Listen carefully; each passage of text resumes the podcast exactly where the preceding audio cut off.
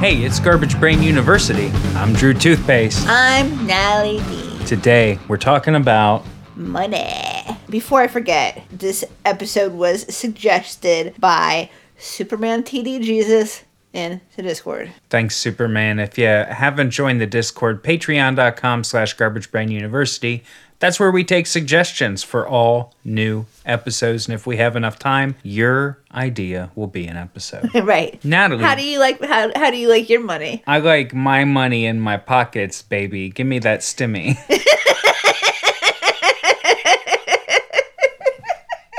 I like to use money orders, cashier's checks, I haven't done that in such a long time. traveler's checks Oh, with the Q U E. Oh, yeah. Oh, you Canadian now? Yes. Yes, bitch. Remember how they don't even cuss up there? Yeah, I told this story about how everyone in Canada looked at me when I said "God damn it" outside one time. I I know they used to tell you when you're going somewhere get traveler's checks. I'm still not totally sure what they are, but before we find out about that, Natalie, what is money? Money is any item or verifiable record that is generally accepted as payment for goods and services and repayment of debts. Yeah, right there on that green rectangle, this money is legal tender for all debts. Yes. So, like anything you got to pay for, anything that someone would accept in exchange for what you are trying to trade it for is money. It's a way to assign an, an easily exchangeable, quantifiable value to Right. something and have a neutral exchange point so we're not all stuck trading bottles of water for mangoes. Right. Money has four functions. This is the only, this is the most economics we're going to do in this episode at all because my attention span is like a little tiny baby attention span. He's just a little guy. He doesn't Aw. want to read about economics. But he tries really hard. So there's four things that money is supposed to do, right? The four functions. It's a medium of exchange, it's a unit of account, it's a store of value, and a standard of deferred payment. Okay. So a medium of exchange, that means whatever you've got, if somebody will give you money for it, that's good enough. A unit of account is when they look at a business, for example, and say, oh, this business economy is like this, and they're selling this product, and this is what the predictions are for this market. This is how much profit they made for the last however many years, and this is their projected profit, and this and that. And so they're able to say, this business is worth a million dollars, right? Oh, so like on stock market or Shark Tank. Yeah, right. So it's a way of like monitoring performance of like a business. Hello, sharks. Did you know that toilet paper is a $4 billion business worldwide? We're here to show you toilet paper buddy. I think my favorite Shark Tank trope is that everybody calls their product buddy. right. Well, I mean, if I made a product, would, I would hope it would be my buddy. Are you like me? Are you an aquarium owner and you're tired of massaging your fish by hand? That's why I created Fish Buddy. so what's the what's the next one? A store of value. So that is like you can put it in the savings or use it as like a financial tool or whatever. It Right. has like a set value and you could put it to the side and come back later and it still has that value. Okay, so like a bank when you deposit money in a bank or a credit union and your money's pooled with everybody else and they have your little uh-huh. they have your little tabulation that says you got 500 bucks in there, right? Right. And so, and then the standard deferred payment, then that is saying what the value of your debt is. Okay. So like when you go to school and then they rack you up and then they say you owe $68,000 and then 10 years later after you've been paying on it and you check in they say you owe $68,000. Right. As is the case in the world, there's always something worse. When we were kids, we used to say what's grosser than gross, and it turns out there's always something grosser. Right. And there is something worse than student debt, but that seems like something you could administrate away. Mm-hmm. Many of the world's ills are not easily deleted. Right. And especially like when you think about it, how everyone's just using fiat money and most of it is imaginary computer number money. Who gives a shit? It's not real, baby. Well, I had several moments in my life, and it really took me comprehensively until I was an adult to really wrap them all together into me understanding that I have a hatred and a refusal to comply with authority. I just don't recognize authority any other person that was born out of another person is on the same level as me. You know, I like to go through GeoGuessr and sometimes you end up you end up in these places. You end up in Lagos, Nigeria. You end up on, on a rural route in Kenya. You end up in the middle of Brazil and you see people walking down the road. And that's part of why I like to do that because you think about what if I had what if I was had a huge bunch of bananas in each hand and I was walking down the road mm-hmm. and I've been clicking on this road for five minutes. I've gone like 10 or 15 kilometers down the road and I encounter this guy and I know there's nothing behind me uh-huh. the way I'm going. That guy's that guy's gonna walk 15 kilometers in flip flops. Mm-hmm. What if I was that guy? Mm-hmm. That's why I don't believe in authority. I'm that guy. I'm the same guy as that guy. Right. I just lucked into having a different job. Right. and if you think about it, saying your ideas into the internet is about as hard as carrying bananas 15 or 20 kilometers every day. it's probably just as hard. Right, right. But I shouldn't have any power over anybody. I don't believe it that I have power over other people, and I don't, and like like you, I don't believe other people have any power over me. That's probably what I liked about you. Your refusal to recognize authority. It's like I like that. I also refuse to recognize it. You're not my it, fucking boss. And you know that's um, if kids do that, they check off on a list that there's something wrong with the kid. You know what they? I mean, they also like to say, "Oh, this kid can't sit still in extremely boring school. It's his fault." Right. I don't know. My whole thing has always been like, I promise to harm none, but you y'all need to fucking stay out of my way and stay off my nuts. I'm I gonna... promise to harm nobody. Yeah. Get off my fucking sack.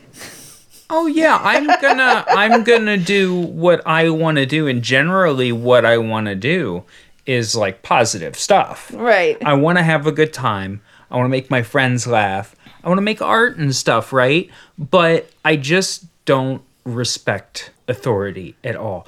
And that's what makes it hard for me to do something like invest in stock market mm-hmm. because a very long time ago i had some extra money. I stashed a couple grand in in a retirement account right? I don't contribute a lot to it because i'm not gonna retire. Right. I, it's just not gonna happen I talk to my accountant or whatever, because you know if you're self-employed, you have this hell of this thick stack of paper, and somehow you end up owing random amounts of tax, and it's a fucking mess. But the accountant kept saying, you know, invest your retirement, invest your retirement. And I think she had this idea that I had like millions of dollars mm-hmm. stashed away, which unfortunately I don't. So I went in and I talked to the investment guy. And the investment guy was like so condescending. And he's like, just give me your money, dumbass. and I was like, I'm not going to. I'm not going to. In fact, I think that if your world is so small that you've been man uh, you've managed to focus on the values of these imaginary values of securities and stocks and futures and options and investments. If this is what rings your bell, I don't trust you. I think you're the psycho. Yeah, yeah you've devoted your entire life into fucking meaningless, craven, like grubbery it's it's like the grindiest video game. Right. Except you don't even get little animals right. that you capture. All you get is an ulcer. You get an ulcer and you're playing an infinite game of number go up and you're not really in control. And you get to you, you get to be at home hanging out like 4 hours a week. Well, sounds great. person has no authority over me. No, I. You know what? Let's be real here, okay? My entire life is like a manifestation of you are not my boss. No one fucking tells me what I fuck I'm gonna fucking wear. No one fucking tells me where I'm gonna be. No one fucking tells me to pick up the phone. No one fucking tells me shit. And so you're gonna tell me that some guy, because he has a necktie on, he gets to tell me what to do? Are you fucking crazy? No, you don't fucking. No one tells me shit. I- Y'all are lucky that I I have a fantastic heart and I believe that like I believe in like goodness and spreading good vibes throughout the world. Because if I didn't, I would be a fucking psychopath.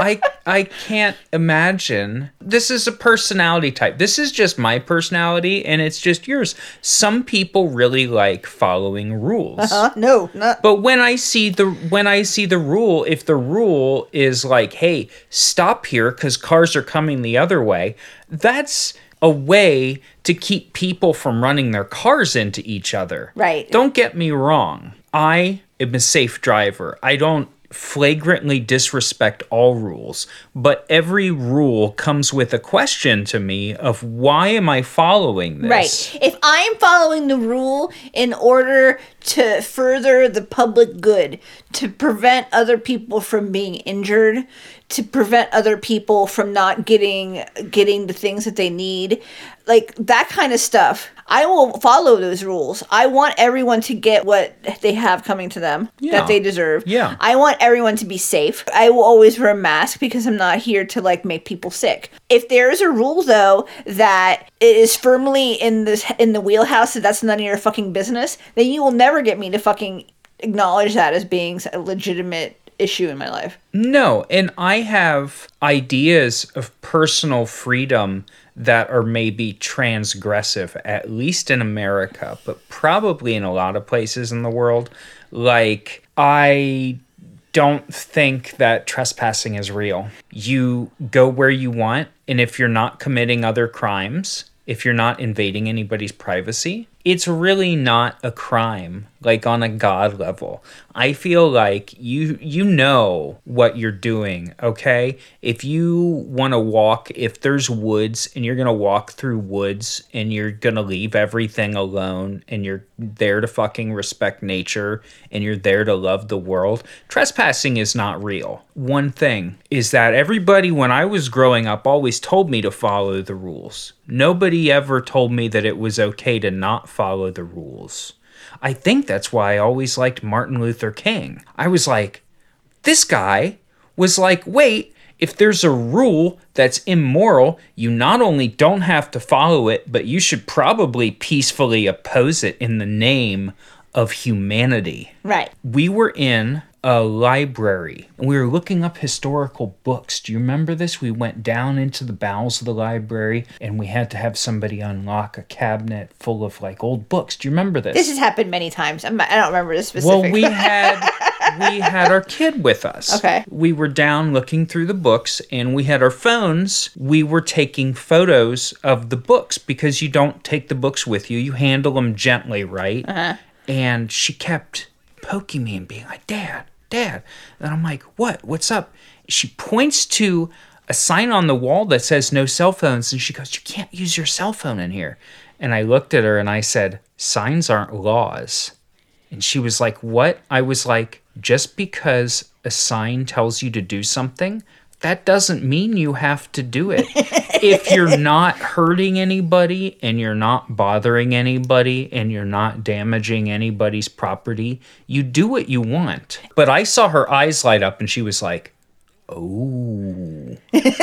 like I was the one that flipped that switch that said, You don't you don't have to do what a sign says. A sign may tell you that consequences may occur if somebody catches you doing something they don't want you to do, but that's different than a law. Enforcement is the whole of the law, and if you do something wrong in a library, this is why I love libraries.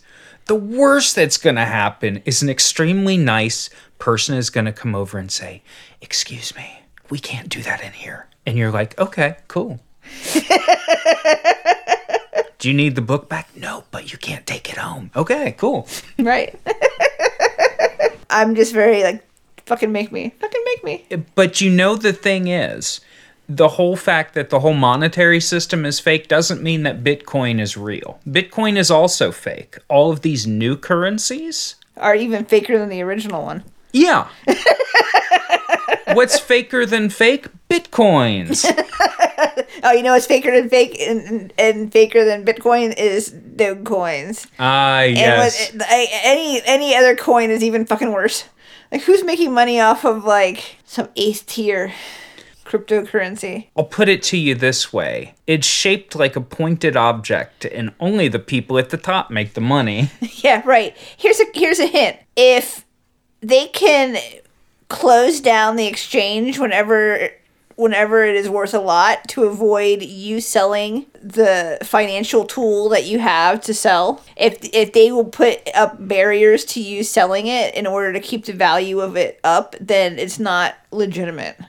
That would be like if the grocery had a sale on apples, and while apples were real cheap, and people were like, "Oh, I'm gonna get some some Fuji apples. Those are crunchy boys, right? I'm gonna head in. I'm gonna get ten Fuji apples." And you came to the register, and the clerk is like, "Um, know, we're closed. We can't sell you these apples." Right. And then when the sale ends, and the price goes back up. The cashier is like, "Lane three is open."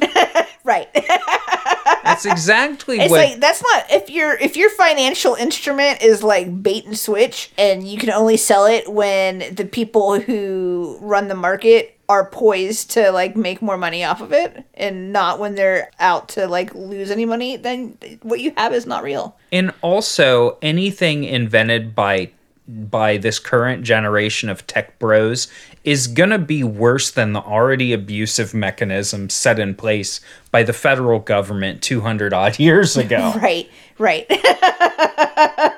it just it's going to be worse. It's going to somehow involve more slavery. it's going to somehow not only be like a fucking a fucking fake currency that is like backed by nothing and is like completely valueless unless the people who run the market are in the mood to let you sell it. Like not only all of that, but also we're going to find a way for it also to burn a fucking huge ton of resources and spew carbon into the atmosphere also, which you know, cash money doesn't do as much. Yeah, the last time I checked, the entire processing capacity of Bitcoin used more power than the country of Denmark. Which is a pretty.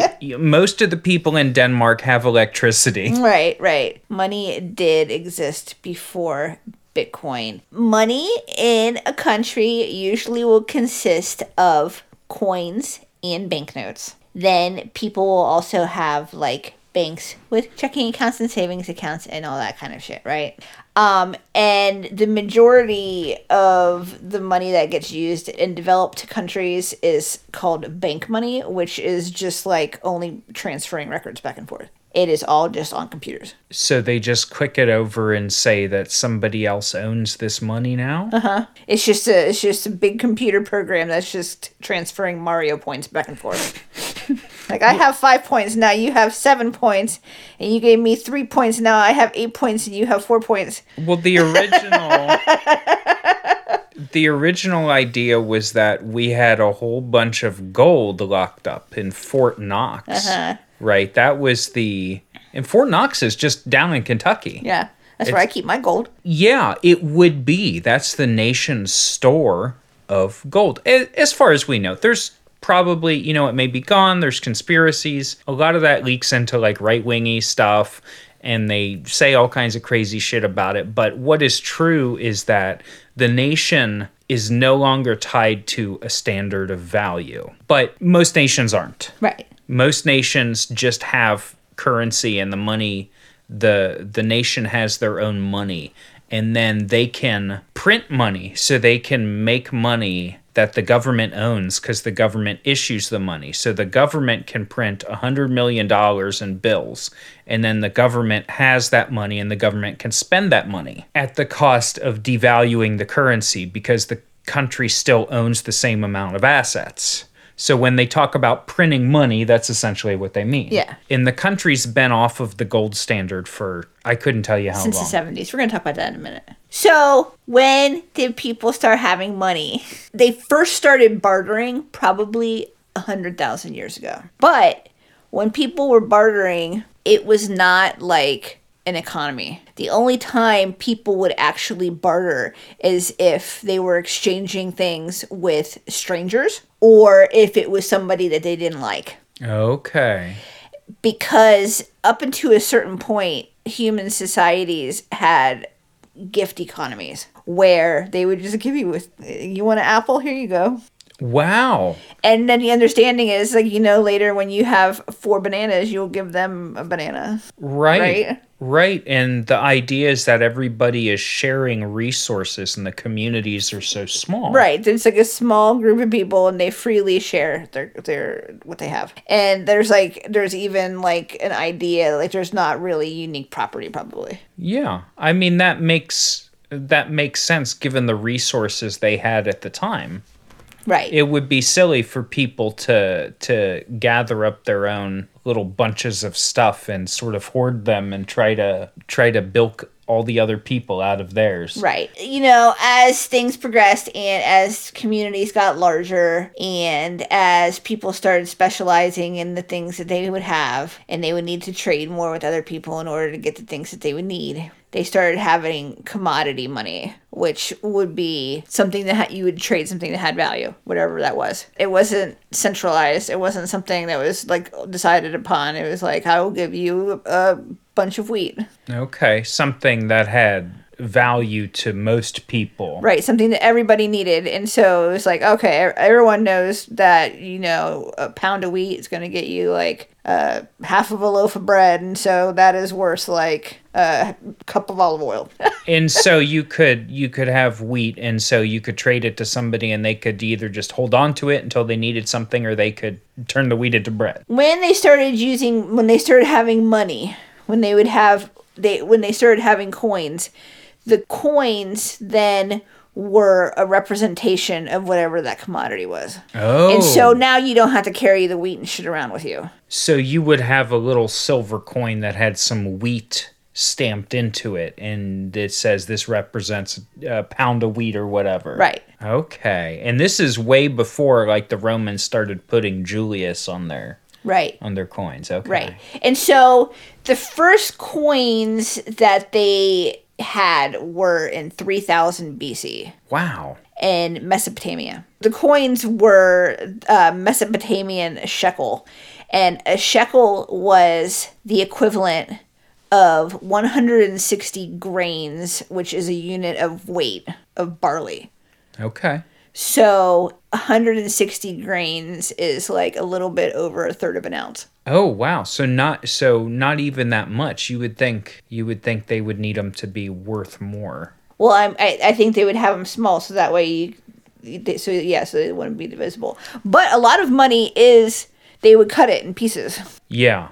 Yeah, like pieces of eight, or like they used to have pennies. They used to cut pennies in half uh-huh. and have a ha'penny. In Mesopotamia, they would have coins, and then in the Americas and Asia and Africa and Australia, the people around in those areas would use shells, and they would trade. They would use shells as their money, and they would use like cowries. And so that must have been an inflationary economy then, because anytime you needed money, you could just go down to the beach. Yeah. Well, maybe they had value. Maybe the, the the shell itself had value, and so it was like a com. It was a commodity currency. Okay. In 650 to 600 BC, they started making the first stamped coins, like the ones where they had like the guy's head on them. And those were usually made out of gold and silver, and they were first made by the Lydians, who were some ancient people, and they would use obviously with with that the gold and the silver of the coin is the value of it Mhm. Right. and you would then put it in the bank and they would give you the receipts showing that you had put the put the gold or silver coins into the bank Oh, really? So they had banks then already. right and so the receipts then that they would get for depositing their coins were then usable as money as well Oh, and that must have led to paper, cur- uh, like banknotes. Right. Oh, a receipt is literally a bank note that says that you have 10 coins in the bank. So if uh-huh. you gave that to somebody else, they could go take your coins out. Uh-huh. Wow. Okay. the first actual printed paper money was in China during the Song dynasty. And that was in the 7th century. And they had paper money and commodity money and coins as well. So they had all of it, but that is where having the specially, like, purposely printed paper money came from. Instead of just having a receipt Mm-hmm. that says this is worth this much signed me. Right. The banknote makes a lot of sense. I never understood that was like where it came from and that explains why the secretary of the treasury signs our bills and uh, there was a secretary of the treasury god was he under obama his name was jack lew l-e-w and his signature is the most foolish thing I've ever seen. And I'm a person who does not have a beautiful boomer signature. My parents both had beautiful cursive signatures because they were trained to write in cursive and they were forced to write in cursive. And they were told growing up, and it was true for them, that you have to have beautiful handwriting and a beautiful signature to be respected and to be able to communicate, you know, to write people letters on paper. Mm-hmm. And we were told, of course, growing up, your cursive writing has to be nice, and you have very nice cursive writing, Natalie. Uh, my signature, I have come to devolve my signature so it has a specific form, but it's not representative of my name. Jack Lew took this several steps further, and his signature literally looks like if you're trying to get your pen started and you just make a series of loops on paper. You can look it up if you want. It's J A C K L E W. Uh huh. Oh, it looks so dumb. It almost kind of looks like he's trying to draw a little tiny tornado. For comparison, a previous treasurer person was Mary Ellen Withrow, who was from where I was from in Marion, Ohio. And her signature was beautiful. She has a very nice classic Gorgeous. 20th century cursive writing signature. Yeah, very nice. and good, Do- gorgeous. doesn't look out of place at all. Looks like someone had a dollar and met her and made her sign it. Yeah, because there's her signature bigger on a different place in the dollar. That's funny. wow. If I. Oh, shit, though. If I met her, I would have her sign my dollar.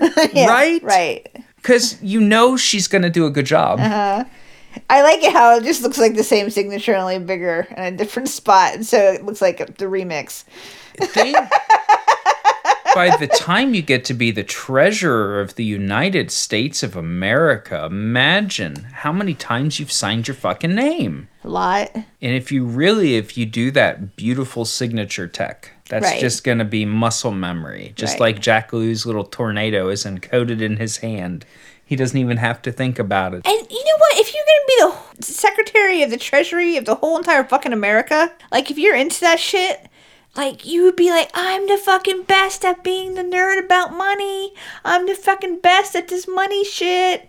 I'm oh my god, I'm the fucking best. Wouldn't you wouldn't you want to make sure that people could read your name on that dollar bill? You'd be fucking making sh- I would be making sure that you goddamn sure you could fucking read my name on that dollar bill cuz I'm on the dollar bill, bitch. If you move all the way through the bureaucracy to the top of that system, you would think you'd have to be so far up your own ass that you would cultivate that as a sort of American psycho type thing. Like my signature. I'm on the dollar.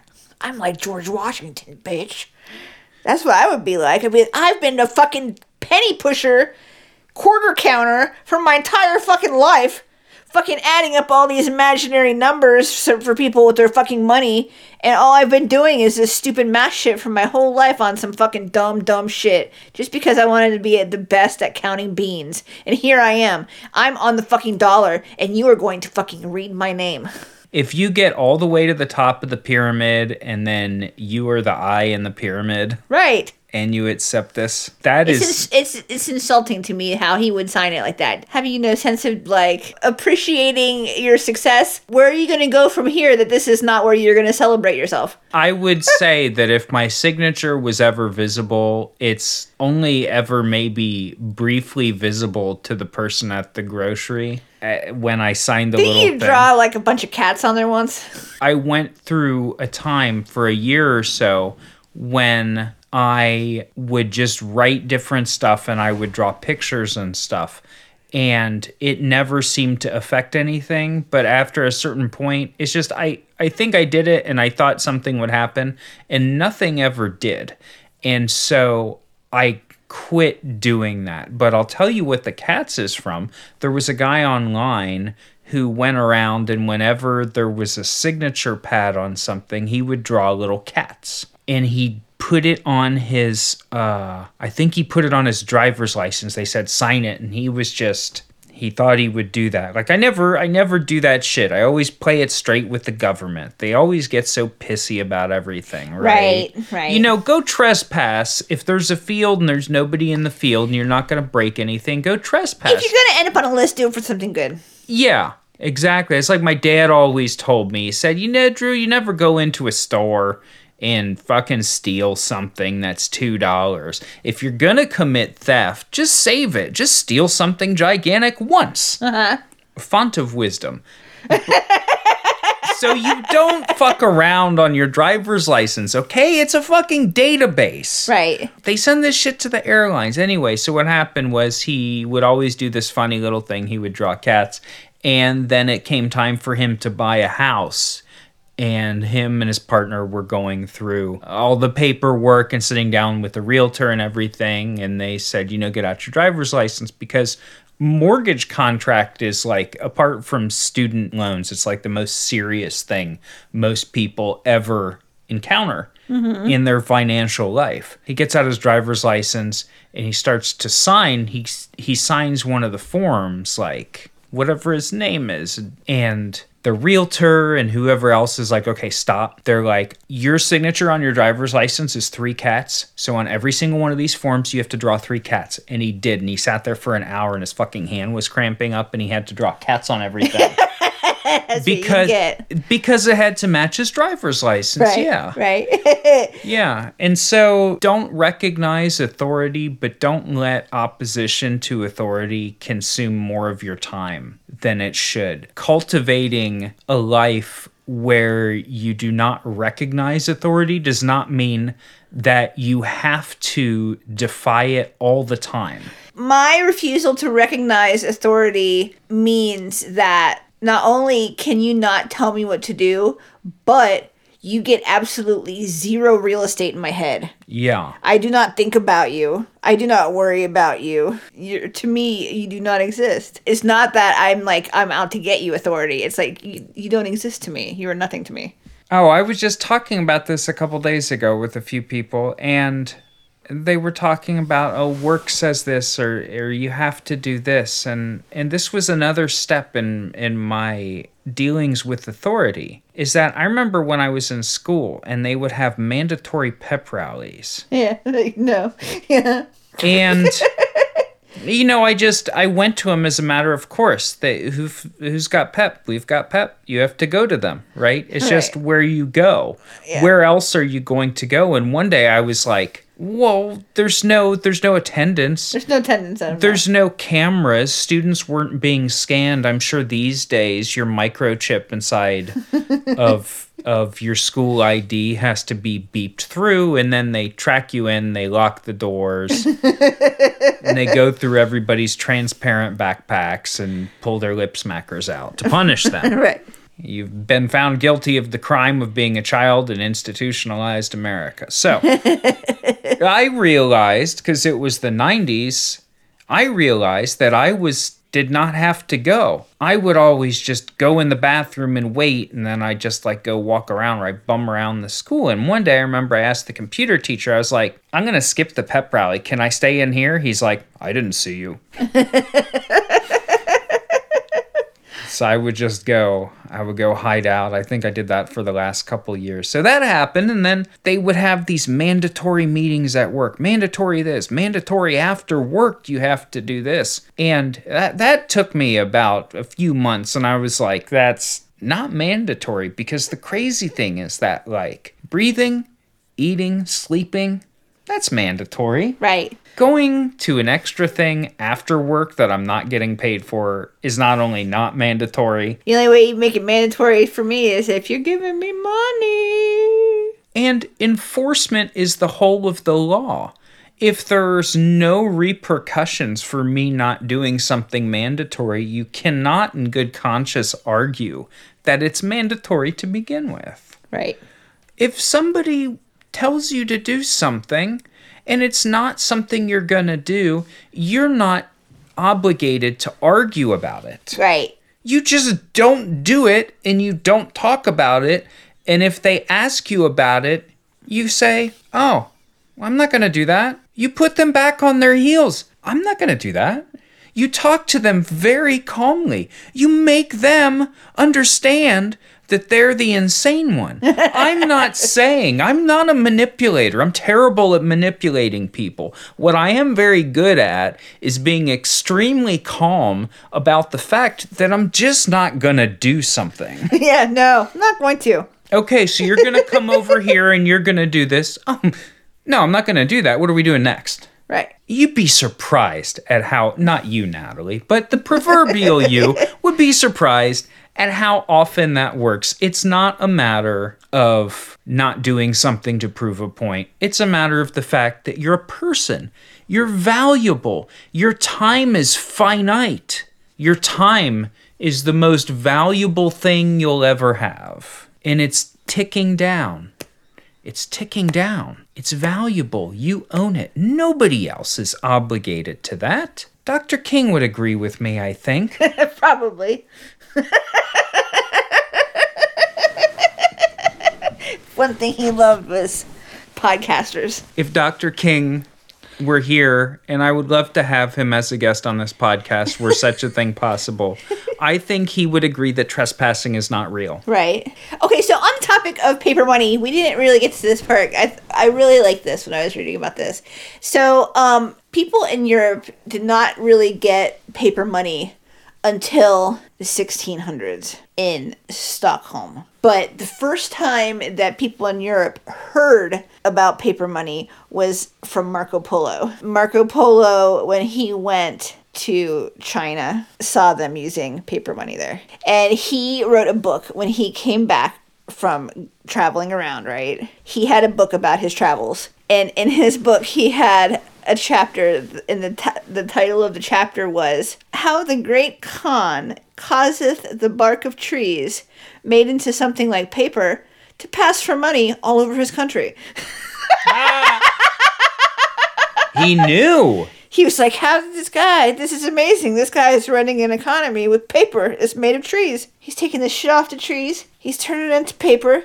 And they're using that to run his fucking shit. This this shit is fucking bananas. I need to put this in my book. What, only 300 years Yeah, later, they started using it People, in. people adopted it within like 300 years of him being like, hey, you, have you heard of this? So when they started issuing paper money in Europe, all the monetary systems were on the gold standard, where there were fixed quantities of gold associated with like X number of paper notes.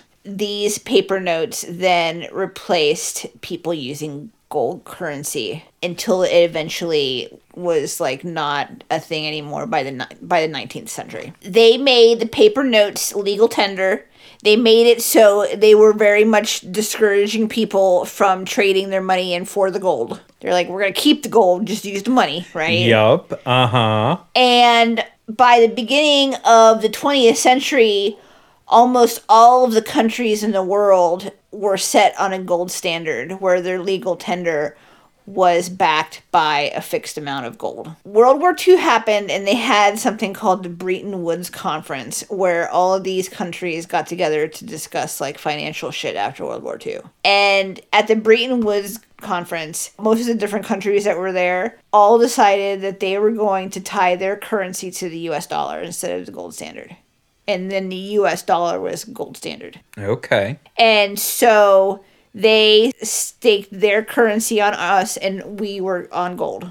And then in 1971, the US government suspended the convertibility of US currency to gold.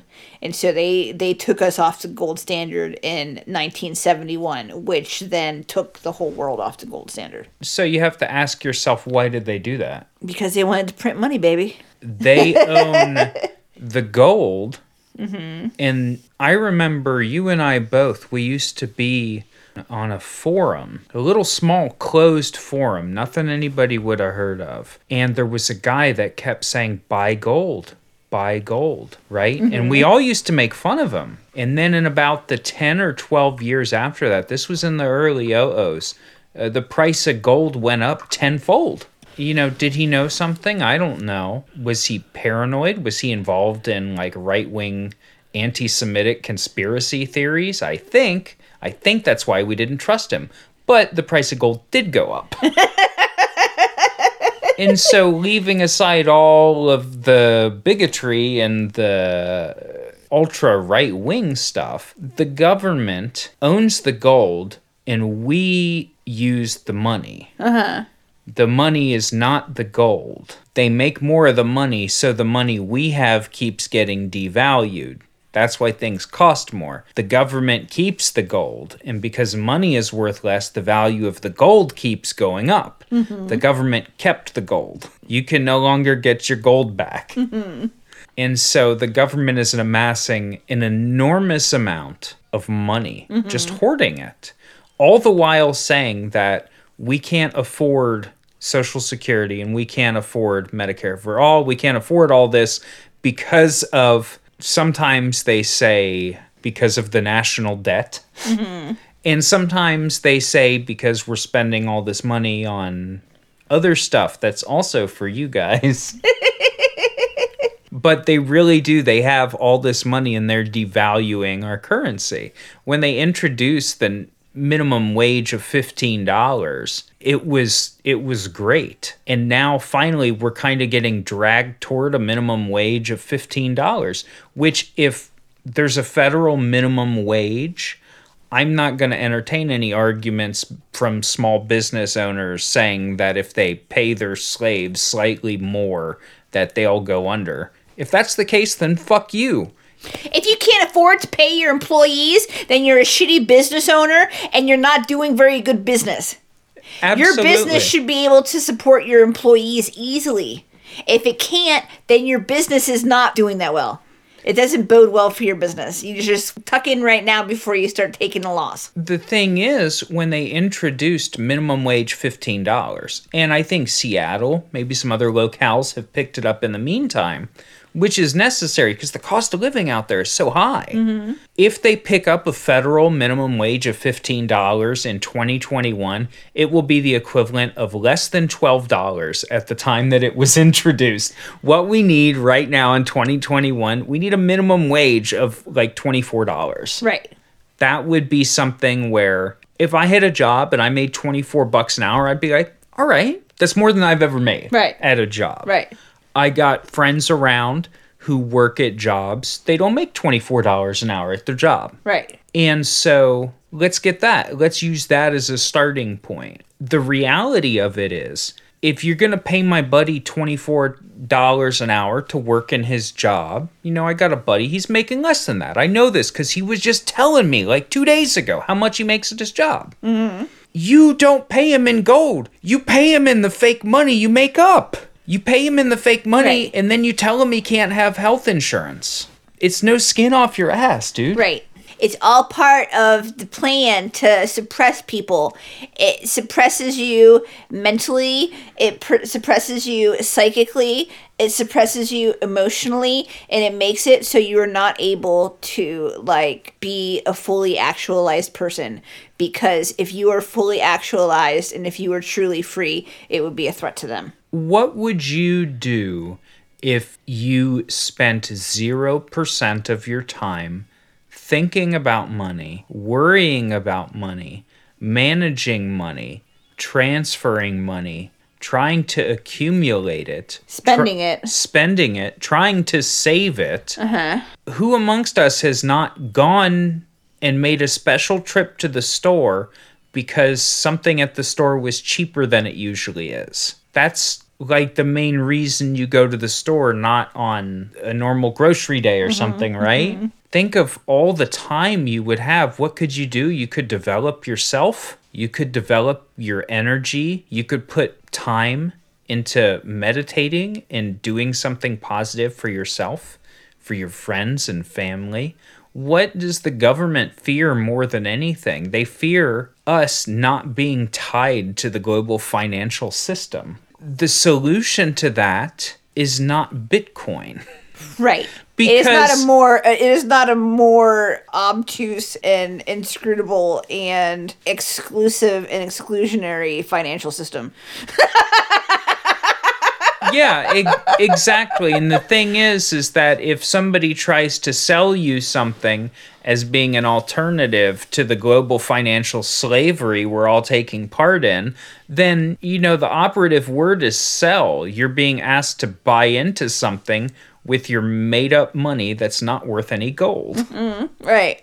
So, um, one of the things that they say with the people who are like, no, don't worry about it. It's not backed by anything. Yeah, technically it's not backed by anything, but it is backed by the taxes of the government that issues the money. Because they say that the government issuing tax bills to people and imposing taxes on people creates a demand for the currency of that government to pay the taxes to the government.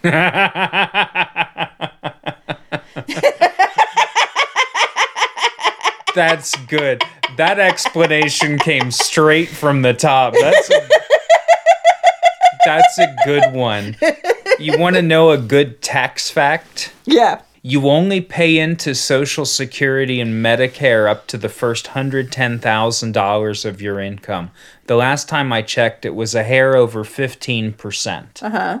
If you have a job, your employer pays half. If you're self employed, you pay all that. Hmm. So, me and you being self employed people, whatever we pay in income tax, we pay 15%, 15.6% on top of that. And that ends at $110,000. When you make over $110,000, your segment of money you make past that, you don't pay Social Security and Medicare on top of that. If you make a million dollars, you pay 15.6% of the 110,000. If you make 10 million dollars, you pay that same small percentage. All of the tax money that the government has taken, and this is retreading common arguments that people have, but it's worth mentioning. It is a way to keep me and you in line Right. People who are part of the 1% or the 0.1%, etc., are not even being fucking taxed in the same way we are. We are paying immensely more tax to the fucking government Right. for the privilege of being taxed. By paying tax, that makes the money more real. That's great. I have not heard that one before. we brother if that works on people we gotta if you give me two hot dogs that proves that the first one's real. That's i'm gonna start doing that do that with everything Uh, so what did you learn about money? it's worse than i thought It's awful. if you really think about it for an extended period of time, it's worse than you even thought. Mm-hmm. It consumes so much of your time and energy. Having to have the money, being uh-huh. terrified of what will happen if you run out of money, mm-hmm. Having to try to arrange your entire social life, all of your relationships to exclude the presence of money mm-hmm. Don't ever talk about money.